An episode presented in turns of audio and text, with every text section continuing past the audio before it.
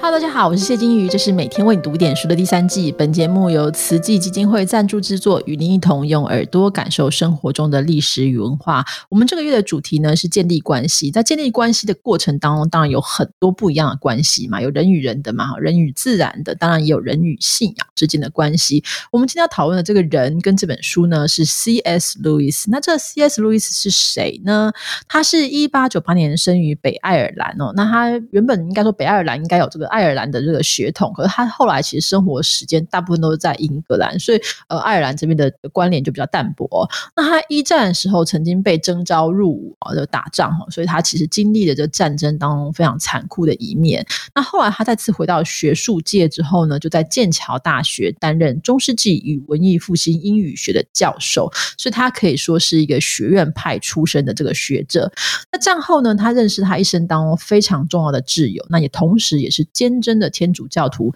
J.R. 托尔金，那大家如果有兴趣的话，应该会知道托尔金。就是大家如果有印象的话，应该知道 J.R. 托尔金是谁。他就是《魔戒》的作者啦，哈。他们虽然在这个学术的见解啦、文学品味跟写作方式上都是大异其趣，可是不妨碍他们成为一生的至交哦。那《魔戒》当中有一个很有名的角色是这个树人，叫 Treebeard，Treebeard 就是树虎啊，哈。据说是以 C.S. 路易斯当原型，因为他声音非常低沉，然后在这个呃一边抽烟一边。讲话时候有时候会有点含糊不清啊。那 J.R. 托尔金呢，跟这个 C.S. 路易斯在这个交谈的过程当中，他们就曾经说过这样的话哈：，就这些作家啊，如果都不写一些让我们觉得可以看得下去的书，那不如我们就自己写吧。那他们所说的这些书呢，是什么？其实就是我们现在所谓的奇幻小说。这两位呢，其实都是研究这中世纪的这个语文学的人，所以对他们来说，这种传唱的文学非常的具有意义哦。当然，像 J.R. 托尔金，他还包含他研。究了很多的神话，基督教创世神话，或是贝武等等的，所以他对于这种就是远古的传说非常非常着迷。那也因此，在这两位这个至交好友的手中呢，就诞生了奇幻小说界的两大巨作。那托尔金写的是《魔戒》，你可以知道《魔戒》是一个气势磅礴，就是像史诗一样。的小说，那魔界当中的魔多，这个魔窟当中这种很悲惨的情形，其实就是反映着托尔金当时在一战的时候索姆河战役当中，他的这个战壕当中非常悲惨的情况。所以你可以发现，托尔金非常的厌恶这种工业化，非常厌恶这种战争，非常厌恶这种人心的那种。自私跟争斗哈，那托尔金除了魔戒之外，他后来衍生出非常非常庞大的中土世界系列的作品呢啊，在他去世之前都没有写完，所以后来是由他的儿子 Christoph 把继续帮他收收藏跟整理哈。那所以魔戒呢就成为这种架空世界、奇幻世界的这种史诗作品的鼻祖哈。那同样的也是一样写关于奇幻小说，C.S. 路易斯跟他的。方向就不一样。但我们知道，大家托看托尔金的话，你如果看哈比人，其实比较容易懂，比较浅显。那那是 C.S. 的意思，基本上他奇幻小说都是写给儿童的，就更好读，更容易。每个人都可以入手啊。那他所写的就是个纳尼亚世界 （Narnia） 哈。那可以说风靡当时这个欧美的无数儿童，很多小朋友都想说：“哎，我们家有这种大衣橱哦，不如我进去看看，会不会就是走进去另外一个世界？”当然，这样子还是要跟很多妈妈说，小孩子自己爬进去衣橱很危险，要是那个衣橱如果没有安全机制，可能会卡在里面哈，所以千万不要哈。那纳尼亚的。传奇当中其实总共有七个故事啊，当然这个出书的顺序其实呃跟它时间顺序是不一样的。最早出书应该是狮子女巫魔衣橱，但是后来这个顺序有点不一样。但是按照时间顺序，等下我们会顺序的把它讲完。整个故事当中其实有个非常重要贯穿整个传奇的角色，就是神秘的大狮子亚斯兰哦。那阿斯兰这个词呢，其实在波斯语当中本身就是狮子。那为什么是狮子呢？它其实。这个故事当中说，狮子亚斯兰就是创造这个纳尼亚的神，也是他推动了整个故事所有的发展哈。那从纳尼亚的时间顺序，我们可以说，这故事第一个故事是魔法师的外甥，谈纳尼亚王国为什么会诞生。那意外的这过程当中，逃进去纳尼亚的一个恶势力白女巫，后来就成为后面的重要反派哦。那第二本是这个狮子女巫魔衣橱，也是最有名的一本哦。那讲到四个小孩，他们是英国人，因为当时这二战所空袭嘛哈，很。很多英国的城市小孩必须要疏散到这个乡下去。那他们到乡下亲戚的大宅当中，当然就是很不习惯哈，就在大宅当中就探险。那意外躲进那个衣橱，这个衣橱是有魔法的哦，那就穿越到了这个纳尼亚。这纳尼亚当时是一片雪白，像冰雪世界，他们是被这个邪恶的白女巫所统治的。那为什么会这样呢？的故事当中就讲很多啦，为什么会这样？如何如何？总之，这四个孩子呢，就呃恢复了这个秩序之后呢，意外竟然成为纳尼亚的四个国王，两个国王，两个女王哈。他们统治就段时间被称为纳尼亚的黄金时期。后来他，等他们长大之后，意外的一次这个打猎的过程当中，他们又再次的回到了这个当初走进纳尼亚的那个森林，然后穿越回了现实世界。但是，一穿越回去。他们又变回了原本的小孩，而且在现实世界的时间只过了可能一两分钟哈，嗯，他们当然就继续他们的人生啦。那第三本是这《奇幻马语传说》，其实《奇幻马语传说》这本书的翻译很奇怪，因为原本的英文的名字是《The Horse and His Boy》，就是说马跟他的男孩哦。这其实很有趣，是因为在我们。如果你有一个小孩，男孩跟一只马同时出现的话，我们就说啊，这是小朋友，这是你的马嘛，吼。但是在纳尼亚呢，有一批这个能言的动物，会说话的动物，他们的地位是跟人一样的，所以这匹马就说什么叫我是你的马？搞不好你到了纳尼亚，他们会说你这是你的人吗？吼，这是就是马跟动物之间，人跟动物之间其实有蛮种。某种程度上的平等哈，那这个故事呢是发生在前面讲的这四兄妹的统治期间呢。他们统治期间就是国泰民安哈，隔壁的国家有一对双胞胎的王子，因为种种意外，总他们分开了。那流落民间的这个王子，就在一只会说话的马叫普里的帮助之下呢，终于跟他的家人重逢哈。那第四集是贾斯潘王子，就讲前作当中的四兄妹哈，若干年之后，那现实世界当然也长大了。他们有一次的机会，突然又再回到纳尼亚，本来想说，哎，那我们可以回到我们的王宫。了嘛，就发现什么，在纳尼亚时间已经过了几百年，人事已非，他们的好朋友当然都死光了，他们就觉得很奇怪，为什么会这样？就在这个循线找去，就发现哦，原来是当时的一个正直的一个小王子，他吹响了这个传说当中的号角，把这四个人召唤回到这个纳尼亚。那于是他们就。当然也要接受自己已经不是国王这个事实啊，就要扶持这个正直的贾斯潘王子登上王座，而他们呢，就在亚瑟兰帮助之下，再一次的回到现实哦。第五集是黎明行者号，就是四兄妹当中两个比较大的，他们就没有再参与这个故事，是后面这两个比较小的，他们跟他们表弟呢，有一次一起哦，被拉回了纳尼亚，然后遇到了前面说的这个贾斯潘王子要乘着这个黎明行者号大船出海啊，去寻找贤能之士。这个过程当中呢，这个表弟无比的白。木中二哦，白木中二，各种有的没有事情，大家当然也包容他，可是还是会有一些人想要主持正义嘛，哈。所以这个故事当中，最后这个白木中二的表弟呢，也克服了他这个贪婪自私的本性，成为一个好孩子哦。第六集是银椅哦，Silver Chair，就是色的银哈。那中二的表弟呢，跟他的同学叫普尔，一个小女生，两个人竟然被带回去纳尼亚，结果我就发现也是一样嘛，人 这不是说这天上一日，人间七年哈，类似这样概念。纳尼亚跟现实世界的时间那个时间线是不一样的。中二表弟才过了几年而已，但是在纳尼亚那个贾斯潘王子既然已经垂垂老矣哈，就。表弟当然觉得非常的难过！哈，那他们最后一次贾斯潘要登船远洋去探险，表弟呢却在这个过程当中一直错过了很多指引，然后比如说一到那里呀，一定要往前走，就他就往后走之类的哈。那不管怎样，那既然在这个这个过程当中意外解放了这个贾斯潘多年之前被一个邪恶的绿女巫绑走的儿子，那帮助这个小王子登基成为国王哈。第七集是最后的战役，就是贾斯潘去世之后，其实纳尼亚陷入了长期的混乱，变得非常的恐怖、混沌，然后各种有的没有的事情哦，邪恶势力就大举入侵。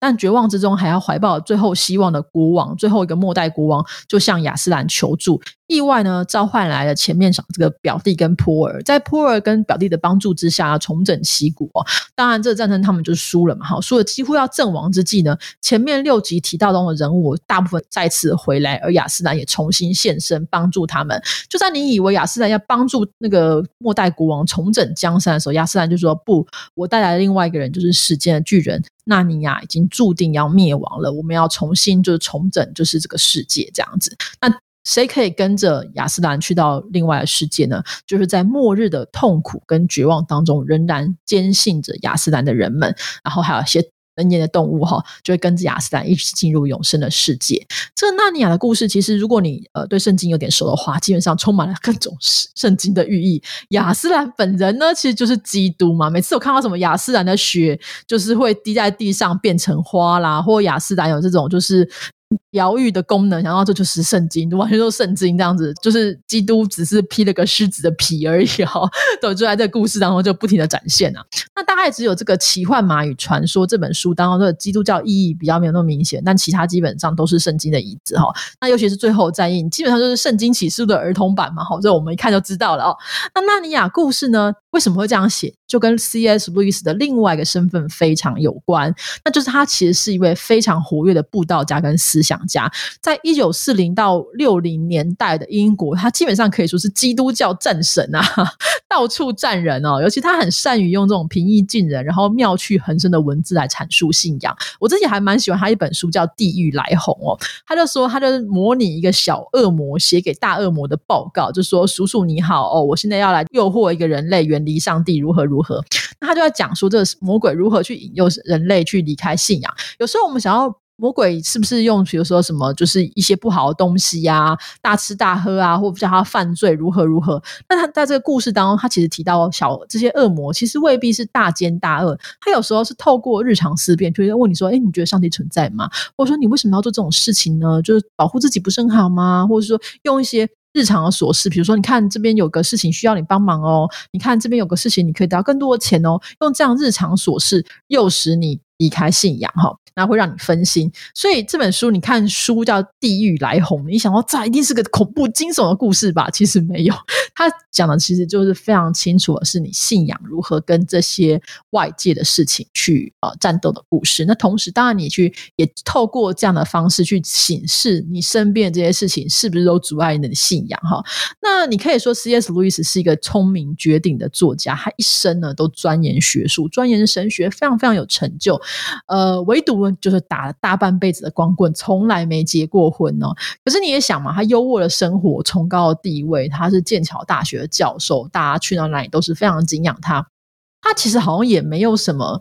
就是一定要结婚的必要嘛，哈，那尤其是生活当中可能就是有请这个女佣啊或者管家帮忙就好啦。他一生都生活在这个舒适圈当中，他也没有必要就是踏入婚姻。直到一九五二年，当时这个 C.S. 路易斯其实年纪已经很大了，他是一八九八年出生嘛，所以一九五二年的时候已经快要六十岁了。这时候呢，有一个来自美国的犹太裔女诗人叫乔伊哦，走进她的生命。乔伊呢，跟 C.S. 路易斯是截然不同的两个极端哦。C.S. 路易斯比较偏保守，他是个基督教徒；但是乔伊呢，他是有点接近无神论，然后他是一个左派倾向，又是一个犹太人。她后来还跟丈夫离婚，独自把两个儿子呢从美国带到英国。她是一个完全不一样的女生，就是她非常的勇敢、大胆，而且机敏。比他虽然跟 C.S. 路易斯相差十七岁，可是他从来不怕挑战他。那 C.S. 路易斯回忆说，他有一天他说他称赞乔伊说：“哎，你真的具有男性的美德。”乔伊马上就回嘴说：“那你喜欢别人说你有女性的美德吗？”所以你从这句话你就知道，乔伊是很有性别意识，而且他非常非常聪慧。他不会被这种一般的称赞或是一般的这种就是思想回路所限制哦。那后来乔伊的一个儿子，他的回忆。的小说当中其实有提到，他母亲跟 C.S. 路易斯还要带他去第一次见面的时候，那个 C.S. 路易斯就是想写了一个题词，就是说让这个魔法继续哦。那那个儿子很高兴的给妈妈看哦，乔伊就跟他说，让魔法继续是吧？他如果让魔法没有继续的话，那你就告他。所以你就知道他是一个对 C.S. 路易斯说，他人生从来没有遇过这样的人哦。那对他来说，也他也一生生从来没有。遇过什么是爱情？那当然，他一开始就是无法理解，那我心中这种砰砰然的感觉，就是怎么回事啊？应该只是比较喜欢这样的一个朋友吧，就是一种热烈友谊嘛，哈。那一九五三年呢，乔伊从美国到英国定居之后，就发现其实外国人不太容易取得永居权。当时他要离婚，又破产，要带两个小孩子，其实很辛苦。这时候呢，一辈子奉公守法的路易斯，竟然为了让他可以留下来，就说好，那要不然我们假结婚，然后你可以取得身份。那我们一般人想说，哇，这种可以感受到他的爱了吧？可是他们两个就是哦，没有，我们只是理性的好朋友，我们只是朋友帮助朋友而已，我们是朋友哦，这样子哦。那一开始真的就是假结婚，直到后来他们才慢慢在几年之内慢慢感觉到，哦，这感觉不是朋友，我们应该是真的对彼此产生了感情。但是此时的乔伊呢，就被发现他罹患了骨癌哦。那 C.S. 路易斯到这时候，因为他才感觉到说，如果他呃没有办法表露自己的这个心情的话，他可能永远都停在这个朋友这个阶段，他可能永远都无法以他所希望的身份跟乔伊在一起。于是他呢，才更正式的向乔伊求婚。一九五六年，他们在病床前结为连理。那路易斯，就成为乔伊孩子们的继父哦。其实一九五四年出版《纳尼亚传奇》，刚刚我讲面讲那个。奇幻蚂蚁传说，它其实就是为了这两个孩子写的。那你显见的路易斯在当时就已经跟乔伊还有这些孩子产生了很深厚的感情，才要写书送给他们？哈，那这也是为什么我我在这个纳尼亚传奇的故事当中，其实我个人最喜欢奇幻蚂蚁传说，因为我觉得很可爱哈。此后四年呢，C.S. 路易斯的人生就像快转一样，他感受到了爱情跟婚姻的幸福，同时也面对着乔伊的病情急转直下折磨。一九五六年正式。结婚哦，那一九六零年乔伊就去世了。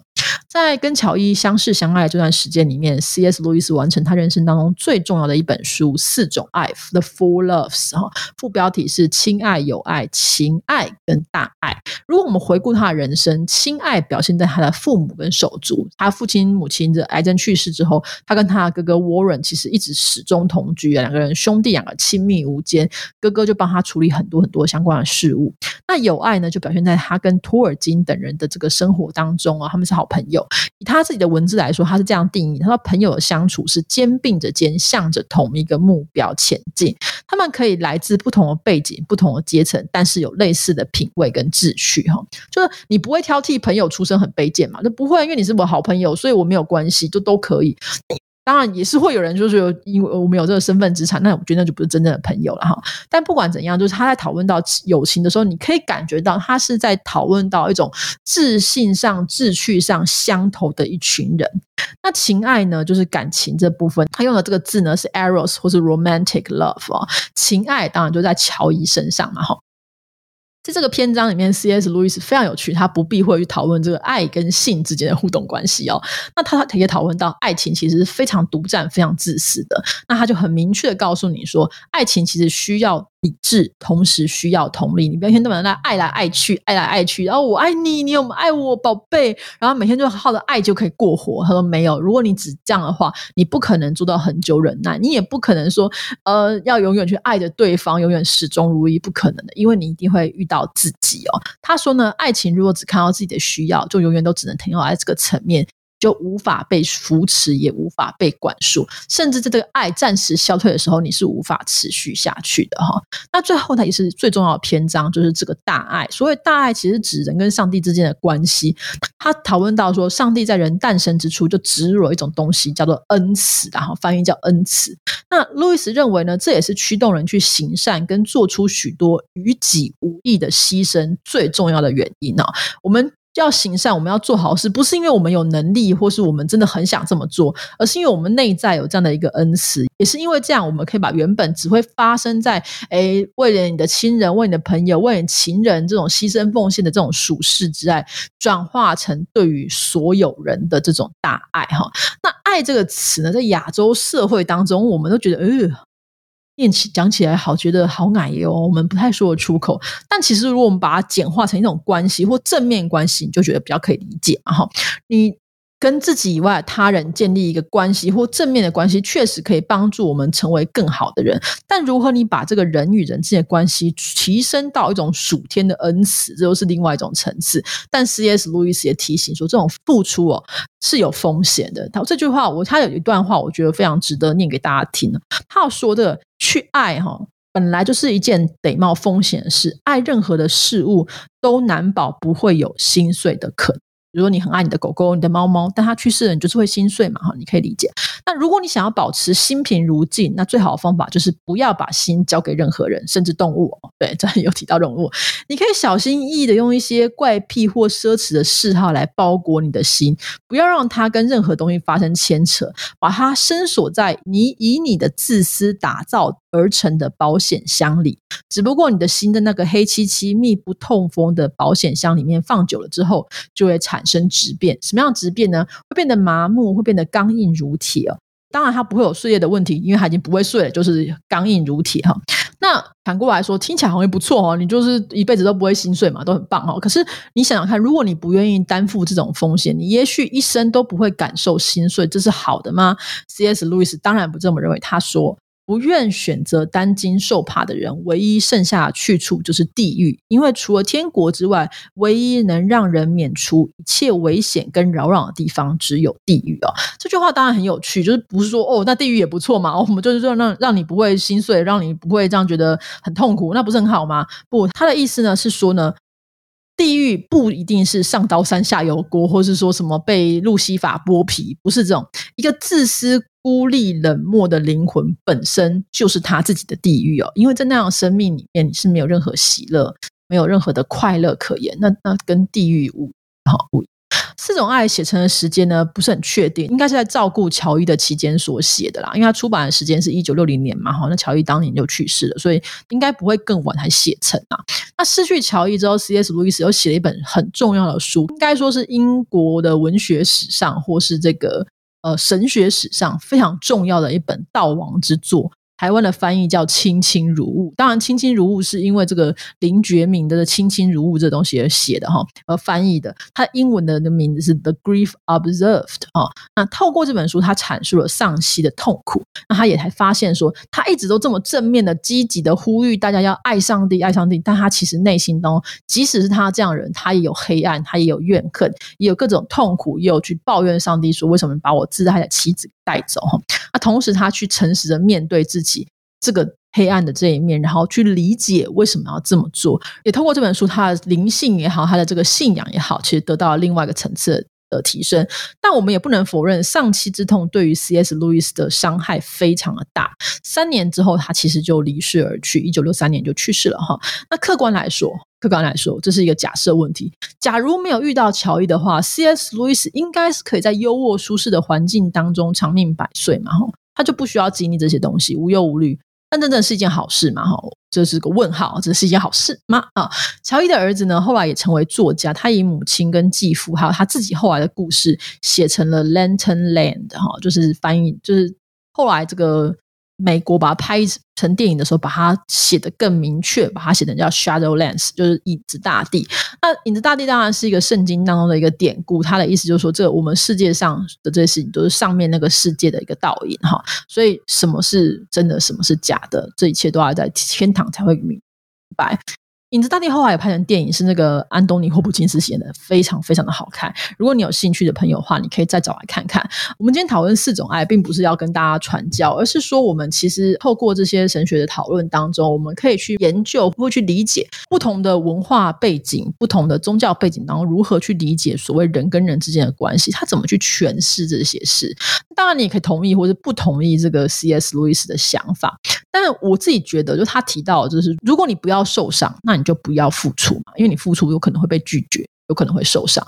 可是你都不要付出，你也不会得到，这样真的比较好嘛？哈，这这是一件一个问题啊，因为我们在这个现代的社会当中，我们基本上每个人其实心中都有一个大大的伤口，或是一个大大的空洞，我们很常需要心理咨商，很需要各种的东西的帮助跟安慰。所以很多时候，如果说我们压抑它，或是我们忽略它，我们不要看这东西，我们不要付出，我们也不要有任何的这个感受的话，我们就不会受伤，我们就不会痛。但这样的人生是幸福的吗？或者说，如果你是 C.S. 路易斯，如果你有选择，你会遇到乔伊吗？还是说我不要，我只要幸福快乐的过日子，我不需要任何的这些连接，我也不需要这个东西。可是，如果你遇到乔伊，也许你要你会在四年当中经历别人四十年才要经历的这种无比的心痛，也是无比的幸福。那你要如何去选择？哈，这给大家思考看看。那我们在建立关系这个专题当中，会去讨论到不同的宗教信仰、不同的生活方式、不同的文化、不同的学门，怎么样讨论关系啊？那我们在之后章节当中也会邀请啊，佛教当中非常非常重要的一位。很有趣的学者，也是一个很有趣的这个，你可我叫 J K O L 嘛，是昭慧法师。我个人非常非常的喜欢他，所以我很期待啊。那大家有兴趣的话，也欢迎继续关注我们的节目。跟我们一起讨论现代社会当中的我们如何建立关系。那大家有兴趣的话，就可以搜寻一下《四种爱》啊，这本书是由这个立序出版社出版的。C.S. 路易斯的其他作品都会散见在各个出版社，大家有兴趣的话自己去寻找就可以了。那我们的分享就到这边啦，拜拜。